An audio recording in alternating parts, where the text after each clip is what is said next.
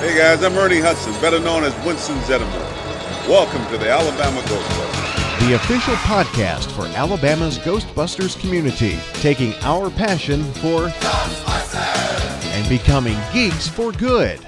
Find us online at alabamagb.com. This is Robin Shelby, Slimer from Ghostbusters 2, and you're listening to the Alabama Ghostbusters.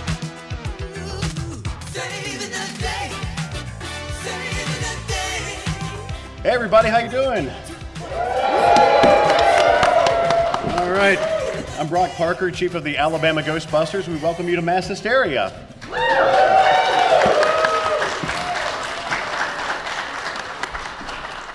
This is my Deputy Chief Hello, I am Bo Bearden.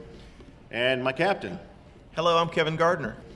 Right now, we've got two very special people, very near and dear to our hearts. We'll go ahead and bring them on stage. They're not only two of our honorary members, they're two very good friends of ours. We've known them for a few years, and we love them both very much. We're excited to, to partner with APF. Uh, as you know, we're one of the presenting sponsors, and we are happy to bring you guys the legendary actor, Mr. Winston Zeddemore himself, Mr. Ernie Hudson.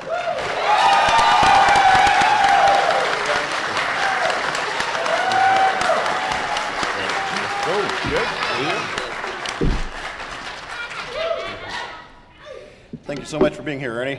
Great, thanks. Uh, it's great to be here. And also, we've got here a very, very dear friend. I consider her my big sister, even though she's not as tall as me. Um, but uh, she, she is a dear, dear friend, and we all love her very much. She's an incredible friend of the franchise. She played Slimer in Ghostbusters 2. She's Robin Shelby.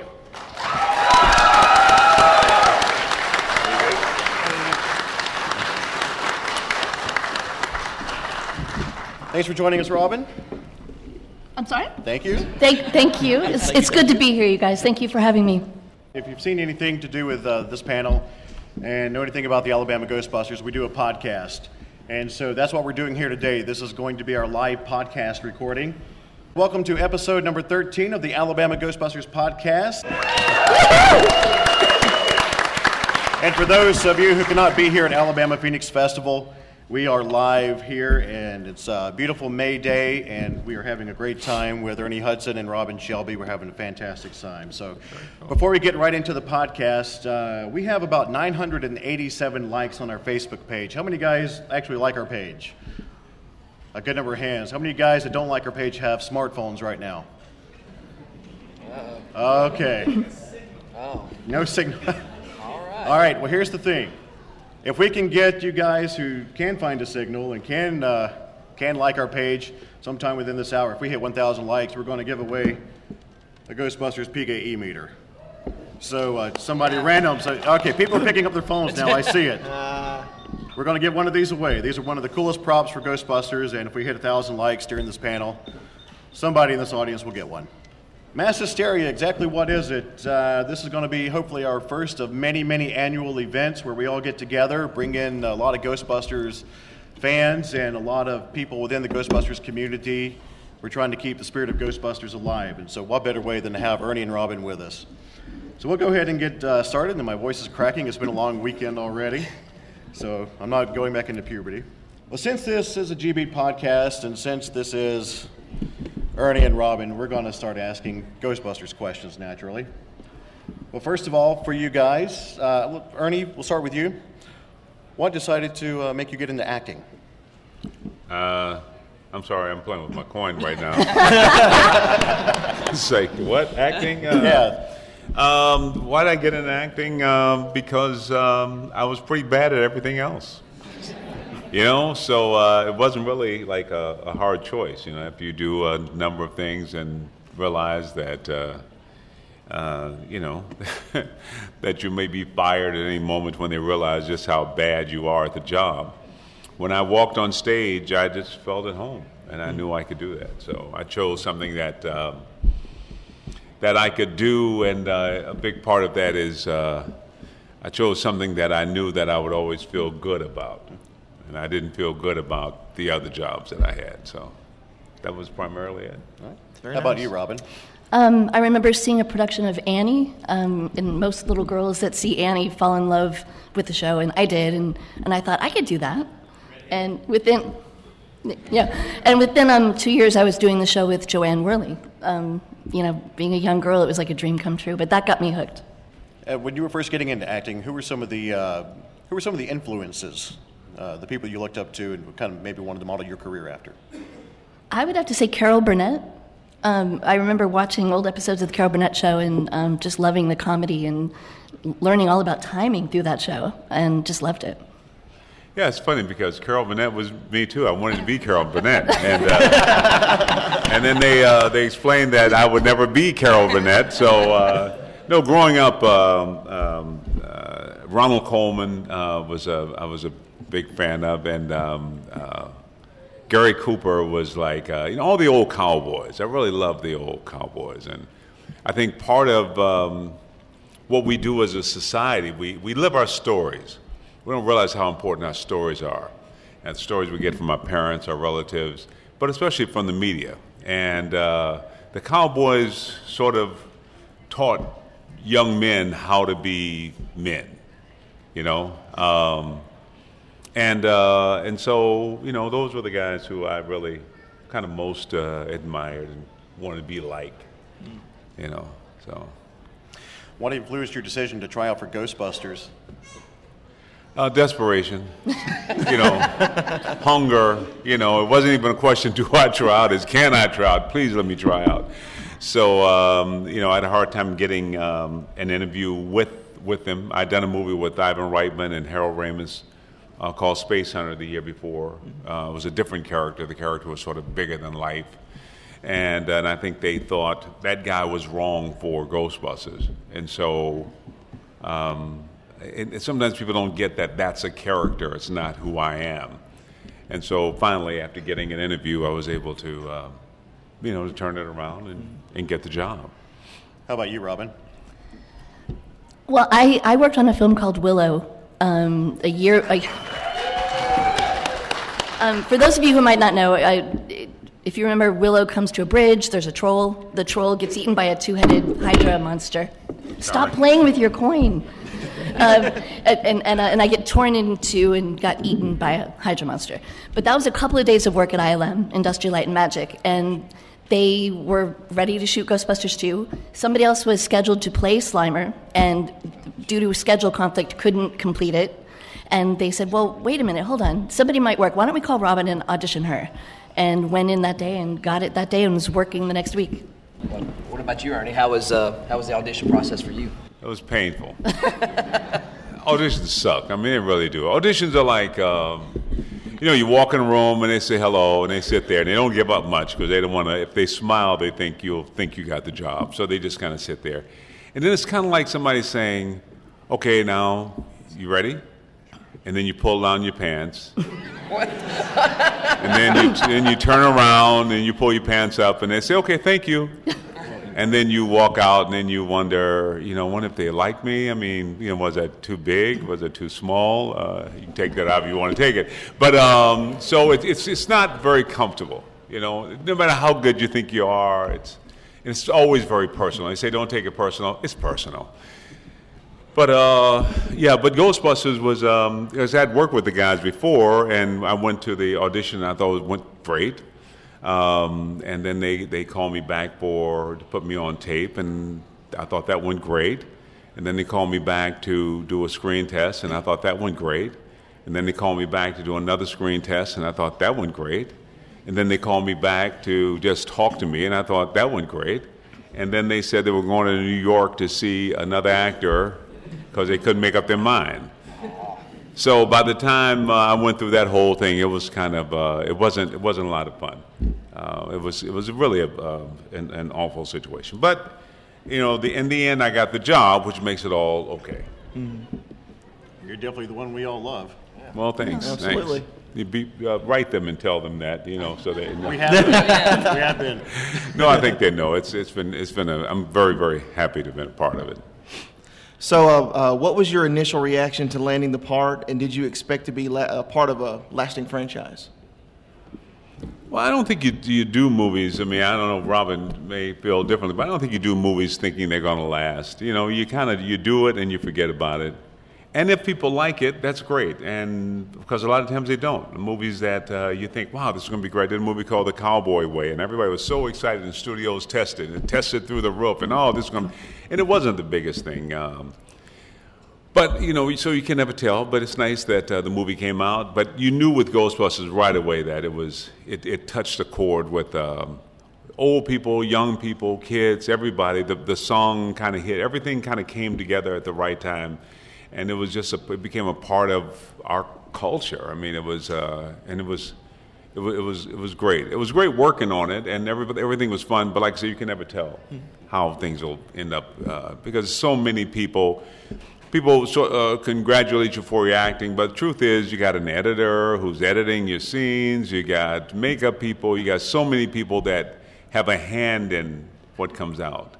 Um, and sometimes it all comes together, and a lot of times it doesn't come together at all, and people see you on the street and go, "Man, that movie really sucked," you know. So, but Ghostbusters is one that that that came out well.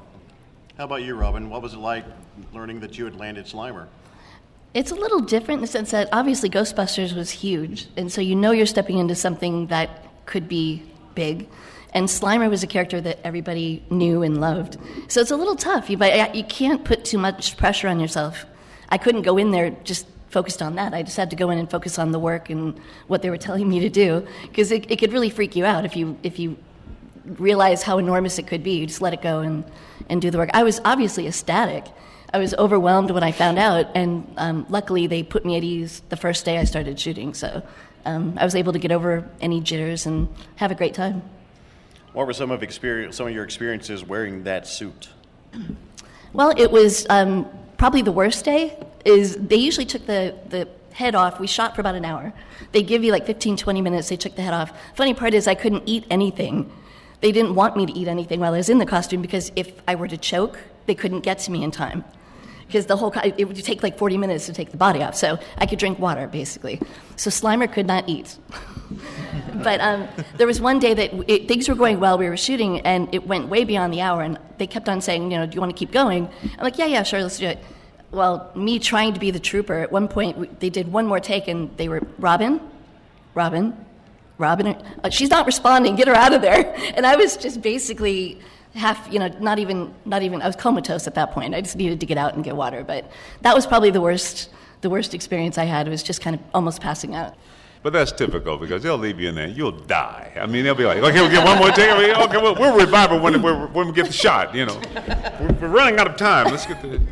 So you're lucky that. Uh, what was it like wearing the, uh, the pack and the suits and driving around in the car? It's kind of like when you're six years old and you're playing with your friends. And in my day, we played Cowboys and Indians. I, suppose, I don't know what they play now, but.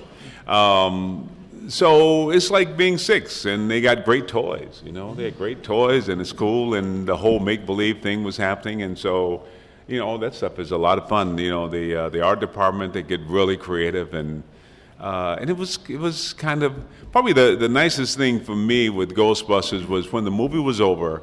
I used to go around to um, elementary schools and. Uh, make the kids, the little kids, honorary Ghostbusters. And what the principals and teachers would say is that the kids, they loved Ghostbusters because when the kids played Ghostbusters, they didn't fight each other. You know, they kind of trapped the ghosts and he did all this stuff, and it was kind of cool to have them work together. I think it's something about the movie that I like. And I've seen Ghostbusters chapters all over the world, and uh, there's something that is very unifying. Um, that that uh, it, it's it's it's very cool. Um, I think that's the, maybe the, the, the one lasting thing about the film I really like. I think it does.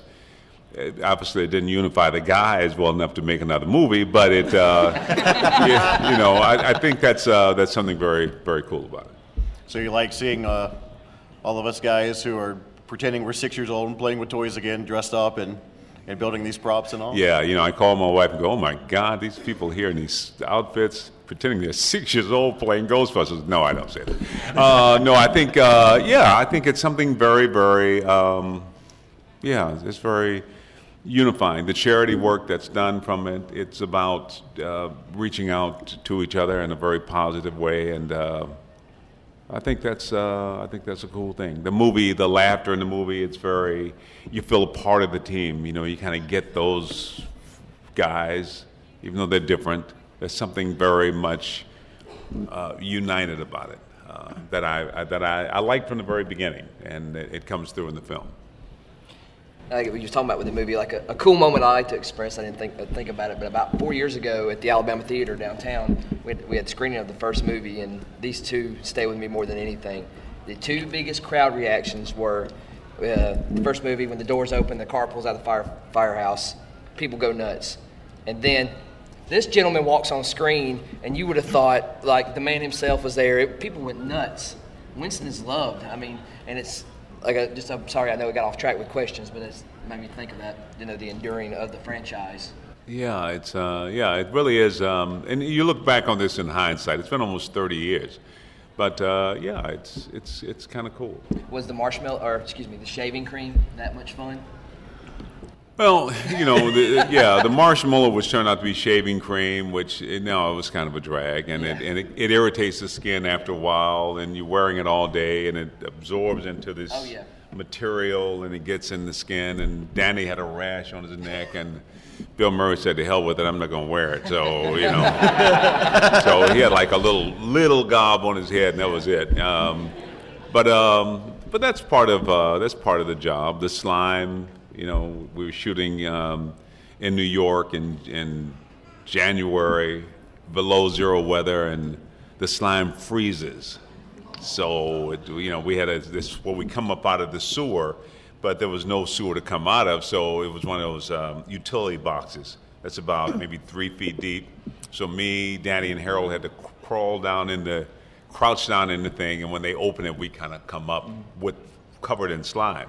But as soon as they took the top off, the air would just whip through and it would just freeze. It was so so cold. But once again, uh, there are worse jobs. You know, I'm aware. I've had them, and uh, you know, it's it's. Uh, it, you know, I, I just try not to complain. It was all good. And uh, to think, if they do another movie, they'll probably just CG that stuff on you, so you won't even have to deal with it. I kind of well, I hope they, they I'm sure a lot be CG, but I, I, I hope they still kind of go with some of the old, you know, uh, animatronics and the way they used to do things. I, I you know, I'm, you know, I'm from old school, so I kind of Mhm. like. Uh, I think there's a, a little difference, a little fingerprint that you can't duplicate with the CG stuff. Oh, yeah. Uh, you know. Do you have a favorite moment between the two movies? A favorite scene that you liked? Uh, favorite moment? Um, yeah, there's there's a couple. One, my probably favorite moment in the movie, and the first time I saw it was Bill Murray being the uh, the psychic, and he's hitting on the girl, and he has a guy turning the cards over, you know, and he's Mhm. totally lying, but it's just it's typical Bill Murray, and I just thought it was hilarious. Um, the librarian. It's always a moment with my grandkids when I'm in the library and when she sort of comes out, uh, you know, and they, they run out of it. It's just a great moment uh, in the movie because they didn't pretend. I mean, that's exactly what you would do if that happened in the library. You'd run the hell out of there. So, uh, uh, but in, in terms of working, the scene with Danny in the car, I, I always liked that because it's a moment when we could just sort of settle down and, and talk to each other. And uh, and I think Danny uh, felt the same way too. In fact, Bill Murray said it was his favorite scene. So. And the, the car ran really well, right? The car sucked. I've yet to see, honest to God, man, I've yet to see an ectomobile that actually works right. Even when I think when they normally work well, once they put the ecto thing on it, it just breaks down. So It's like the shark uh, in Jaws, right? They couldn't get Jaws to work most of the time. Yeah, Am I it's right? like it's just it would. Uh, they picked me up to do a promotion in L.A. The car, the brakes went out. You know, we went to the, the Chinese theater and it wouldn't start, so we had to have it towed away. It was just always a problem. We were shooting in New York on crosstown traffic, and it it, it broke down for real. And they, so it was just always we had to do the scene. We had guys running behind pushing the car so the car has always been a, a pain, you know. And and a lot of guys they make them, and I, I meet these guys, and uh, they say, "Oh, come on, take a ride." I take a ride, and it breaks down, you know. So it's something really weird about the ectomobiles, but, but I love them. I love them. Maybe it's me. Maybe it's me.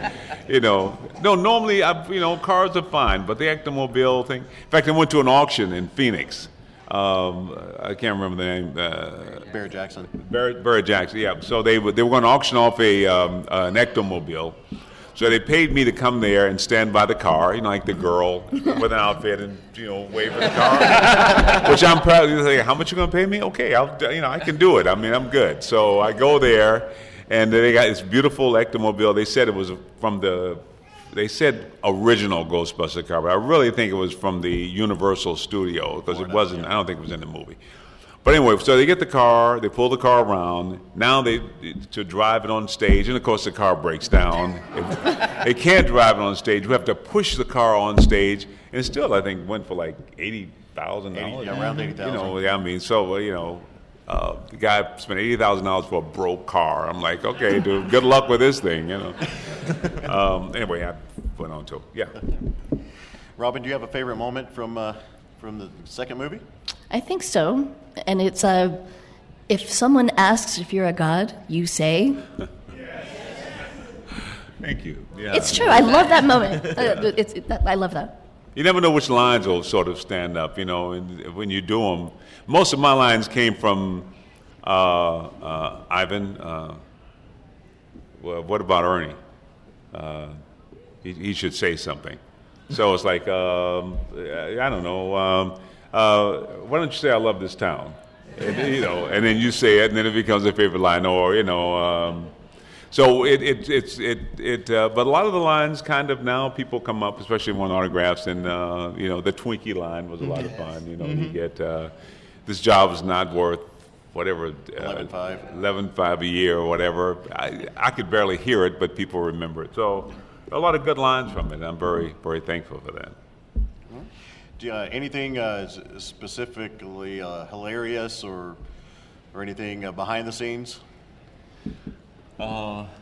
The um, yeah, you know, it, it, they really weren't that funny when they weren't shooting. I mean, it's like, come on, you guys are funny guys. I mean, it's I know it's lunchtime, but do something funny. I mean, it's uh, uh, no, I can't really remember. I just um, you know, personalities come through, which is always kind of uh, charming. But um, I'm not big on practical jokes and.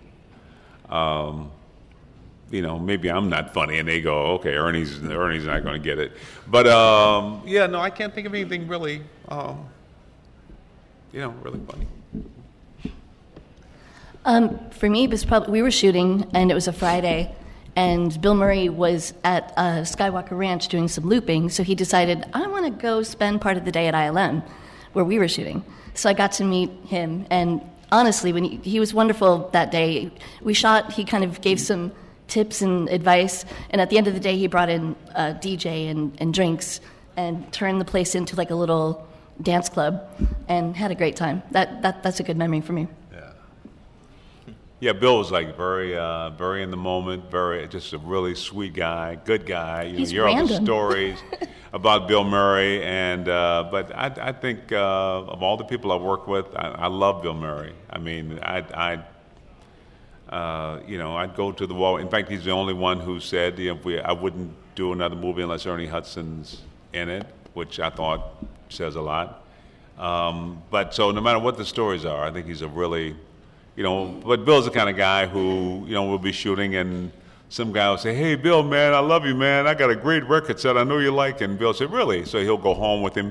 You know, it's like, what's Bill? It's like, uh, you know, but, you know, but, uh, but no, he's really a, a good guy. And I just have a lot of respect and appreciate I like, I, I love all the guys, but Bill especially, I think is very cool. Well, we're about to uh, open up the, uh, the microphone I hear for audience questions. If you've got a question, um, we're not uh, we're not above bribery. The first 15 people, we've got uh, comic books to give you, a free issue of the Ghostbusters comic book from IDW. Uh, so if you've got a question for uh, either Robin or Ernie, then feel free to go ahead and, and Come- come up and to come the to the mic. Uh, and while they're making their way up here, either one of you have a dream role that you really want to fulfill? Well, this is actually theater. I've I really still would love to play Peter Pan in Peter Pan. I I, just, I love the music. I love the show. I've never done it, so I'd love to do that. Yeah. I'd love to do Peter Pan too, but uh, You'd be a Just great the tights, Peter. they don't buy me. Like, nah, man, we're not buying you as Peter Pan. it ain't gonna happen. Um, I don't know, dream role. I mean, I'd always, I'd love to play James Bond, you know, but uh, Oh, but yes. now I'm probably getting you know, Yes, getting too absolutely. old, you know. Uh, but that would be a, a lot of fun. And, uh, you know, my heroes have always been the guys who get up in the morning and go to work and come back home at night, you know, who didn't go out and get a pack of cigarettes and never came back. I mean, I, I, I and I don't get a chance to play those roles very often. I'm not the typical dad um, for whatever reason. And uh, but those are the things that I mean. I have friends; they always play the father, you know. Uh, but I, you know, I'm always a boss or something. Usually, generally speaking.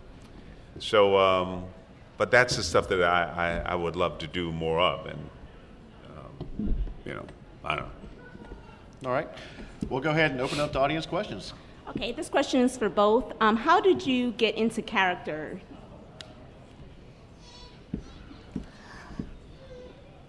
That's interesting. I got really hungry before I shot. um, it, it's hard to explain. I, I, I, honestly, this is going to sound silly, and I know there's there. It, it, there's a rumor that it was based on John Belushi. Is that right? I tried to channel just a manic energy while we were shooting.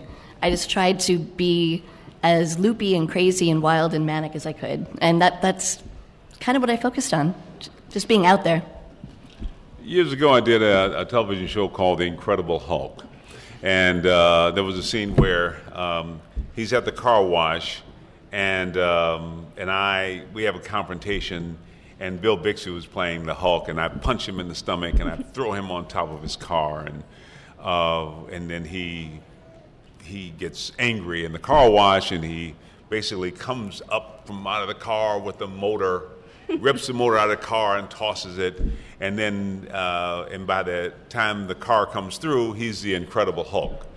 And uh, he comes out, and there's a little girl and a, a baby in a stroller about a year and a half, two years old, I don't know. And uh, she sees the Hulk and she's crying, and he goes over to her and he picks her up, and then she smiles. And it's uh, such a sweet moment. Except when we get ready to shoot it, he goes over and he picks it, and the baby just lost it. She was like, "Oh my god, oh my god!" Oh my god. So they kept they kept trying to redo it again. They kept, you know, saying, "Well, I don't know, we got to get a shot." And oh, you know, so then they said, "Well, maybe we need to replace it because she's not going to stop crying." And uh, so the mother said, "No, no, please." She said, "Let me let me talk to her." So she, the mother went over and she took the baby away, and she came back and put the baby in the stroller. And then we shot it, and he comes over, picks the baby up, and the baby smiles. And they said, great, and they got it, they got the shot. And so I said, wow, so that's really kind of cool. I said, uh, how, you know, uh, what did your mommy say to you? And she said, we need the money. you know? So that's kind of how I get in character. I need the money, okay? I mean, it's like, okay, what do you need? I'm in character. I can do this. I'm good. I've got it. You know, so I don't need a lot of time. Just make sure the check is cleared, and I'm on. Thank you. Thank, Thank you very much. Thank you. Hey, uh, I have uh, one question for each of you. Is that all right? Sure, All sure. right. Okay. Um, Robin, did they let you wear the suit at all for like Halloween or anything like that afterwards? That at the time, that was like a million dollar suit. I mean, the, everything in that face was movable. It had servos okay. and motors, and they spent so much money making that costume. They probably would have slapped my hand if I even looked at it. but no, it, it, right now um, it's just so you know, like the all the, the equipment is at ILM on display. The only sad part is that the skin was latex that deteriorates, and it kind of it does. He's he's looked better. Let's put it that way. Um, uh, thank you. And uh, I, my question for you, Ernie, is um, when you saw the final cut of Ghostbusters and Right. the laundry list of your jobs that you had that would have explained how you were, even though you weren't a doctor, you were still able to handle, you know, handle being able to fight ghosts because you, you know the laundry list of jobs you had before you were a Ghostbuster. And of course, there's a line if there's a steady Right. paycheck in it. I'll believe anything you say. Did you feel that that took away from it any in the I guess in the in the in the, in the, in the complete sort of vision of the film uh, from your character? Okay, I'm not sure uh, I totally understand the question. So, by not By only having the background information, Yeah. did it? Well, you know, originally the character was an Air Force colonel who was a demolitions expert who kind of had all this background. It's great, it's great monologue when he introduces himself. He comes in in the beginning of the movie and he basically realizes these other people are crazy and so he kind of runs the organization. That script totally obviously went out the window. Um, and then it became the joke of hey man you know steady paycheck in it. I don't believe anything you say. I mean it's like but i think in some ways when i look at the movie now it sort of works that he wasn't that he was just a guy off the street saying hey man i need a job you know and uh, um, so you know, I don't, I don't think anybody ever said they miss it. The only thing I've ever got was, I would say, when I would go around to schools and talk to kids, the one question that it always came up from kids, little kids especially, was, "Where does Winston go?"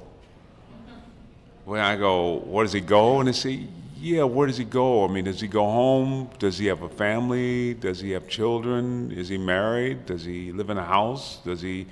We don't really know a lot about Winston. He just sort of pops up and then he disappears again. And I think uh, in the movie we see Danny at his, um, you know, bookstore, Harold's in the lab, or Bill's on his TV show. So you get a, a little backstory. I think it would have been helpful to, to know a little bit more about Winston.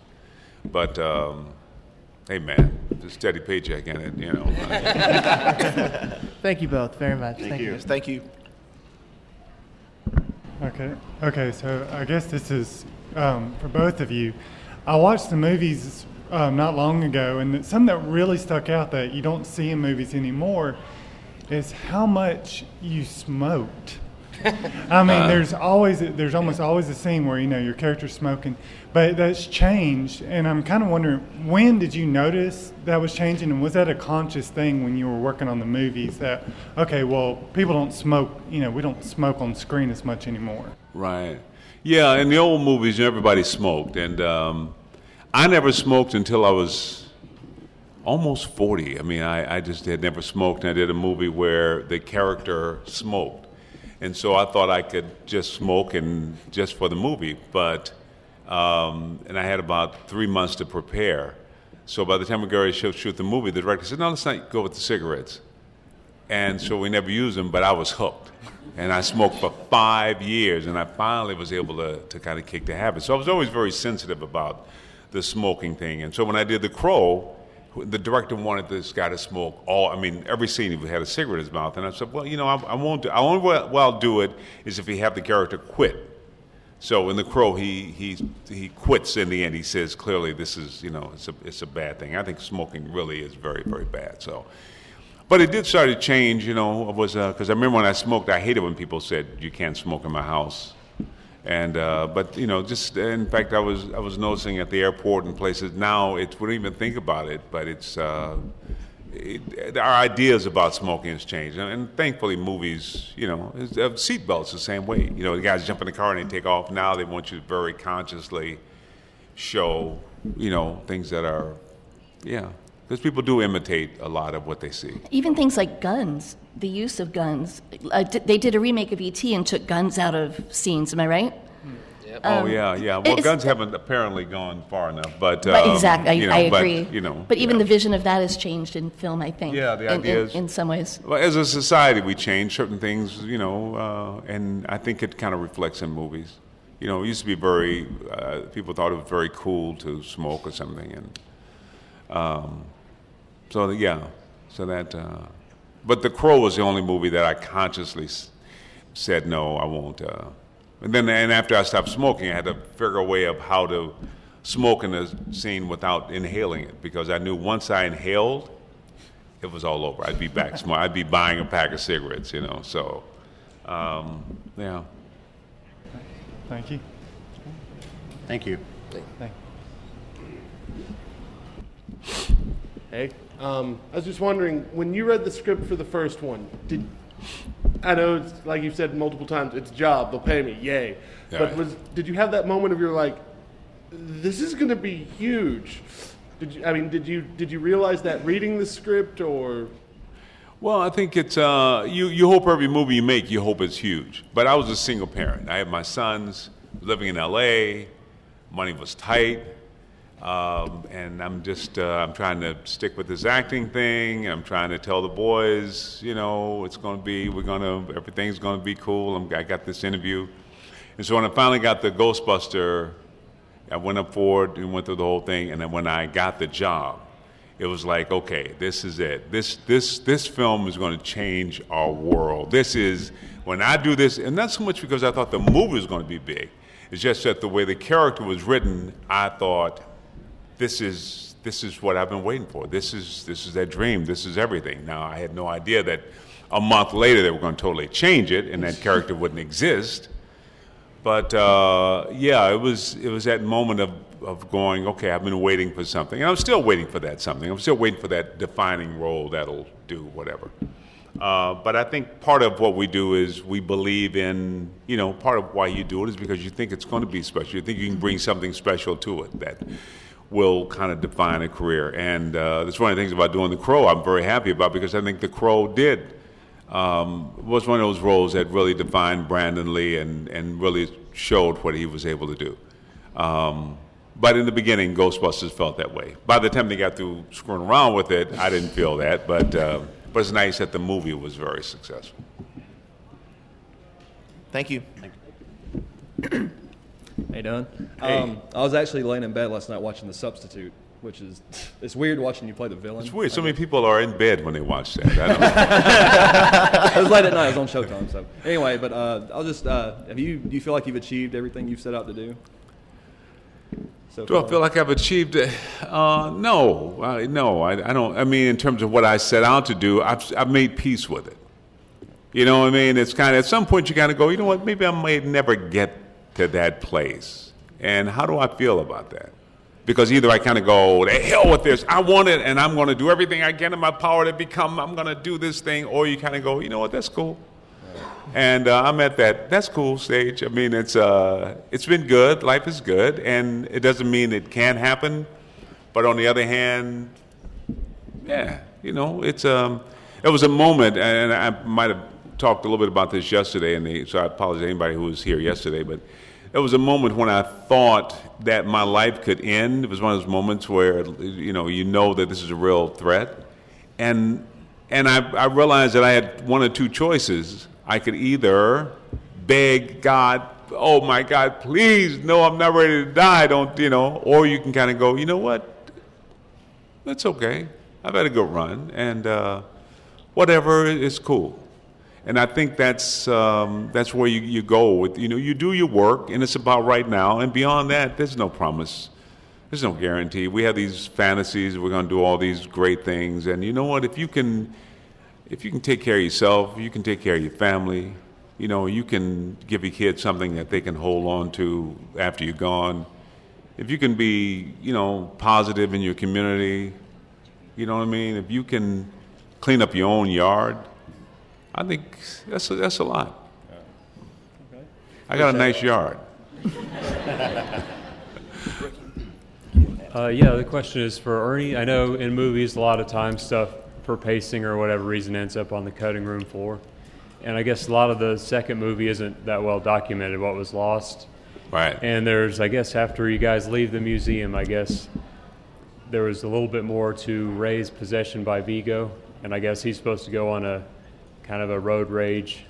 And uh, I know they kind of inserted the into the middle of the movie, I guess, where he runs a red light. And I think in the shooting script, he says, You say something like you're going to kill somebody, and he says, No, I'm going to kill everybody. Uh. and um, I guess it's supposed to end with you kind of punching him and taking control back of the car. And it said it crashes into a tree or something. I didn't know how far. What do you remember about how far the shooting actually went with that scene? I don't remember the scene. Uh, You know, uh, no, really, I, I don't. I don't remember any of that. Um, yeah, I don't know if they maybe cut it before we shot it. It might have been. Um, but then I don't remember yesterday either. So, I mean, I forget a lot of stuff, man. You know, things run together, you know, and uh, so maybe, but I don't remember. Uh, I, I would have remembered punching him. Figured it was a long Uh, time ago. You know, yeah, it was a while back. I was arguing with somebody about a movie. He says, I saw you in this movie. I said, no, it wasn't me. He said, yeah, no, it was you. And I, I said, no, it wasn't me. He said, yeah, you know. And then it was that part where you kind of came down. I said, no, it wasn't me. And he said, and you were climbing these stairs, and then I got a flash of climbing stairs. And I thought, oh, wow, yeah, yeah, I did do that. It was me. So, so it, it, it might have been, but I don't, I don't remember. Okay, you know. Uh, yeah, yeah, I'm sorry. I wish I, you That's know. all right. Yeah. There's a lot of stuff, you know, we kind of dig deeper to find out all that kind of stuff. So And sometimes forgetting is deliberate. Yeah. You know, a lot of stuff I'd rather not remember. You know, saving grace, you know. All right. Thanks, man. Thanks.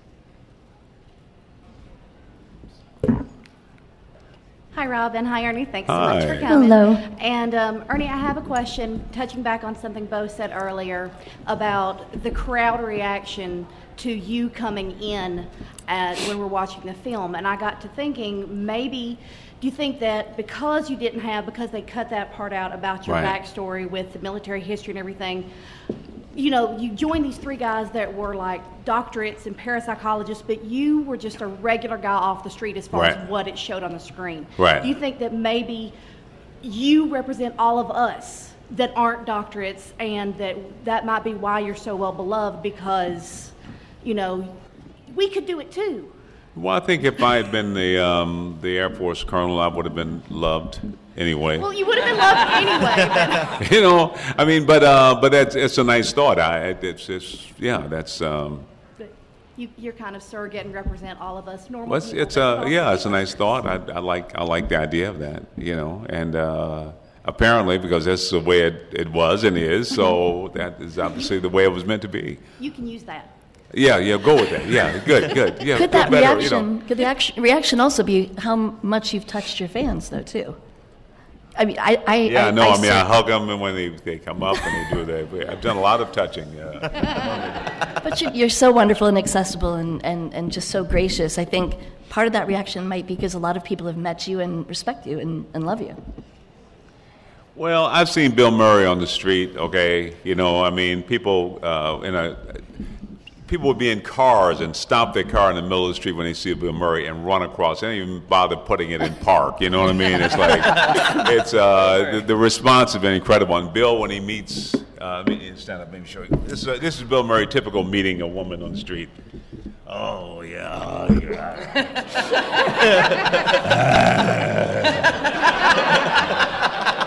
You know, and, and I used to watch that man, they would put me in jail. I you know, I like, I have to tell you a story. Um, the night that he came to ILM and he, he and he brought music and a DJ, um, he zerbered my stomach. He, yeah, he lifted up my shirt and went. He- I think Yeah. he was flirting maybe a little bit. I don't know. Uh, I don't Maybe? I- yeah, he uh, he just has um, you know, but um, he has a way with women, and they giggle, you know. He's a charmer. He's a charmer. And, and act- actors have different things. Nick Nolte, he would. Uh, uh, I did a movie with him in North Carolina 30 years ago, and what I remember about Nick is when people would come up and they would say, "Can I have an autograph?" Women, not guys, and he would go, "Yeah, you know, but." I, uh, I gotta feel your breasts, you know. and they go, "What?" "Oh, I gotta feel your breasts. So he go, uh, "Okay." They turn to the husband. Is, is it okay, dear? And he go, "I go, I guess." You know. And they go, "Ah, yeah." Oh my God. Yeah. So, uh, so everybody's a little different, but um, I have no idea what you asked me to begin with. but, That's okay. It was a great. you okay, know, as long as we got to it, uh, yeah. Well, thanks. Sure. Thank you.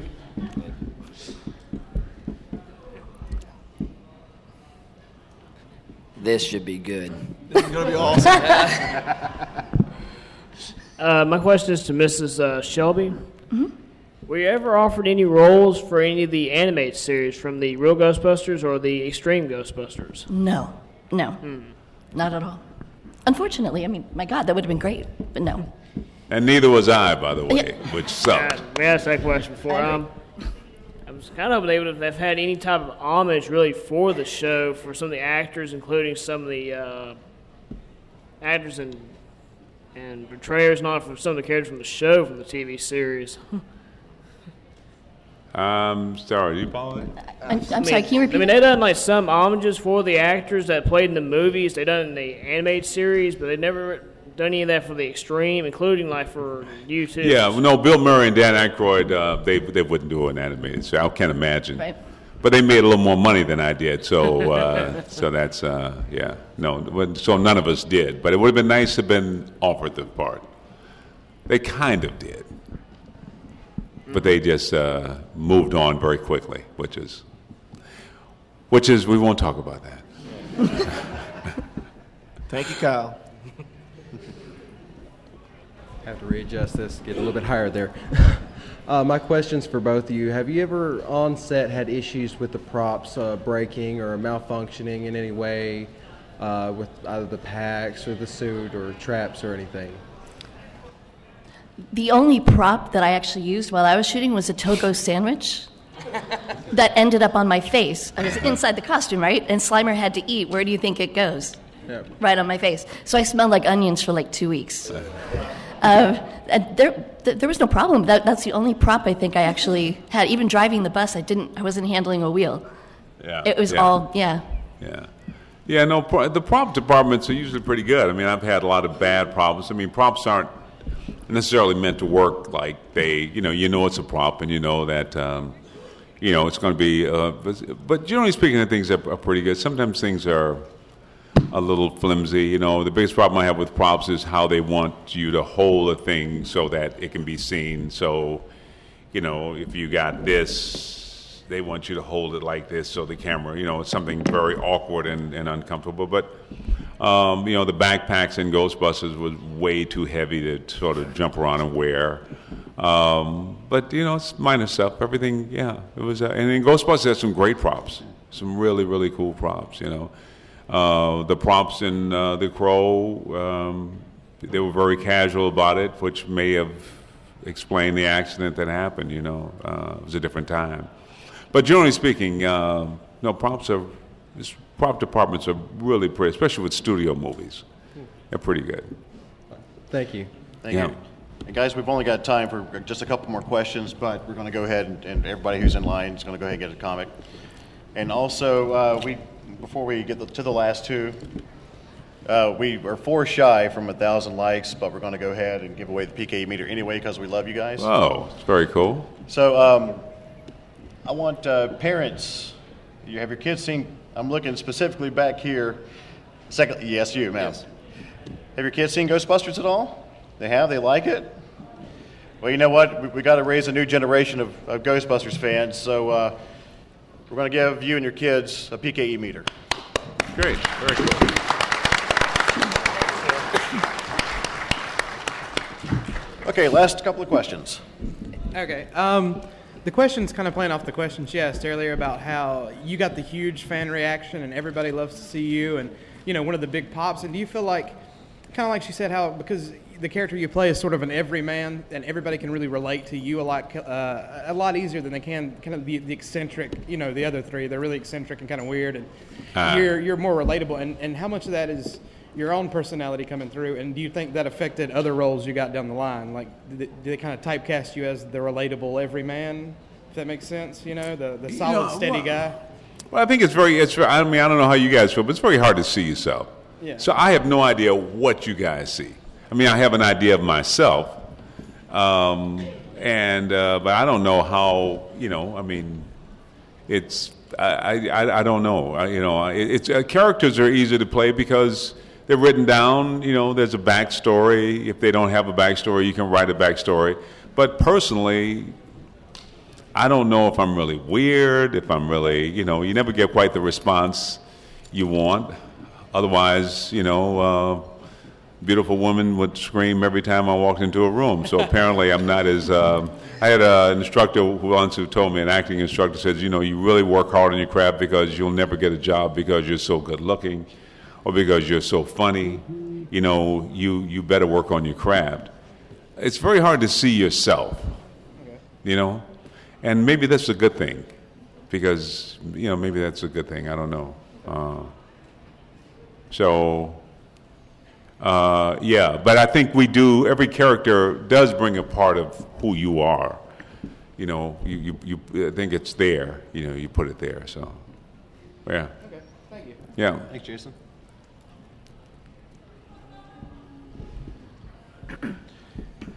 Hi, uh, my question is primarily for Ernie. And I'm sorry I'm the last person because it's a very downer of a question. But, uh, Robin, I think there is video of the day Bill Murray came to ILM online somewhere. I think it's on William Forsh's Facebook There page. is not the Zerbert part, Yeah, but okay, yeah, that- that's yeah. not there, okay. Yeah, he, he's actually trying to he, he's trying to lift me up. I don't know why. Oh, it's. okay. I'll, I'll show you if you haven't seen it. Oh, yeah. But um, but he, he, I think he, he sees a, a anyone in a skirt and he flirts. I think he's just he's yeah he's a charmer. He's That's he's a Bill. ladies man. Well, Ernie, um, I have a son who has cerebral palsy, and uh, your performance in The Hand That Rocks the Cradle is so real. Could you tell me about your research and, and your dedication to, to giving that character life? You know, when I read this script, uh, uh, The Hand Rocks the Cradle, it was written for an Irish, the character was Irish, freckled, about five eight, and it was not me, you know. and, uh, and I tried to get my agents to give me an interview, and they couldn't, the, the studios refused to see me. It took place in Georgia, I think it was. And, um, but somehow, finally, I was just so determined that I wanted to play that role. And there's something about the character that really reminded me of the better part of who I am. You know, we all have this better part, you know, some part of us that's genuine and um, and so uh, I just and, and then I got a call when I'd kind of given up that they they had given me an interview and I went into the interview and um, uh, impressed Curtis Hanson who directed it and he wanted me but the studio which was Disney did not want me um, and so Curtis wanted me to come back and but he sent me a, a tape of all the auditions they had had up until that point. And and it was and they had brought in a lot of people who were mentally disabled uh, to come in. And, and you saw the must have been about 30 guys. And they'd come in and they'd read and they say thank you. And the next guy would come in. And then the last one on it was a guy that came in who was mentally disabled but he read so good. He was so good, and he, you could hear the buzz. He was so excited, and they said, "Oh wow, just thank you, Billy. It's very, very good. Could you read again?" He read it again. It was great. And he said, "Oh why?" And they said, "Yeah, no, he's really good." We hear him in the background talking. So they said, "Now, Billy, would you stand up and and uh, and, and and do it again?" And he said, "No." And they said, "No, no, we just want you to stand up." No. So then the tape cut, and then they brought me in because I think you realize that there's a certain thing that actors do that it's very hard to kind of. But I, I felt a, a responsibility to the people. Uh, in researching it, I went to a number of the uh, service organizations that, that service mentally disabled. And um, when I went to one, there's a, in Riverside, they have a dance every Friday night. And when I went there, I, I walked in and everybody, it seemed like in the room, came up and hugged me. And I thought, oh, they know I'm a Ghostbuster, you know? And then I realized they hugged everybody. It had nothing to do with me being a Ghostbuster. There was something very, um, just very innocent. And, uh, and so I wanted to play the part, and I wanted to hopefully get it right. Um, and nothing came out of it in terms of any awards or anything like that. But it was really important for me. Um, it was really important for me to, to not. I, I don't think I You know. grasped the first time I saw it the power of it, but then raising a child and the moment when you get slapped and the tears come to your eyes, absolutely pitch perfect. Oh, Perfect. thanks, thanks. You know, we as a society, uh, when I did that movie, it was a couple of things that really surprised me. There were, I had friends who I'd known for years who had children who they had put away in homes and never spoke of. I mean, I had one friend who was a good friend. He had a son who had been in a home for like 14 years, and he didn't. I didn't even know this kid existed. So, and I think we've become a little bit more aware, and we've stopped doing that. But you know, they would. Um, I remember as a kid, there was a, a little boy who didn't go to regular school, but they kept him locked in the house, and every once in a while he would get out and he'd run through the neighborhood, and all the kids were afraid of him because he was so, you know, he would. But it used to be, we used to be so afraid of, of, of, of, of loving and caring for our own. And I think, I think maybe the movie helped a little bit. Other things have helped. We've grown up a little bit. But, um, but yeah, so, so hopefully things are a little bit better now, you know. But, but thank you. Thank you. Thank you. Thank you. Thank you, Alex. Well, guys, that's uh, we, we thank you all very much for coming. It's a packed house in here. We certainly appreciate it. Uh, to listen to the podcast, we'll have it up hopefully sometime soon after um, uh, APF. That'll be on our website, alabamagb.com, and it'll be on the front page there. You can be able to click and listen to it if you want to hear it again. But again, thank you all so much for coming. Uh, Ernie, Robin, do you mind staying for a quick group photo with the Ghostbusters? Absolutely. Sure. All right. So all the all the Ghostbusters in here, uh, if you will, just come down here to the front as soon as we say goodbye, and, and we'll take a group photo with them. But many many thanks again to, to Mr. Ernie Hudson and thank you guys, Miss Robin Shelby. Thank you. And thank you all so much for joining us here at uh, Mass Hysteria. Thank you for coming. Thank you for joining the Alabama Ghostbusters. For our community and charity events calendar, visit alabamagb.com.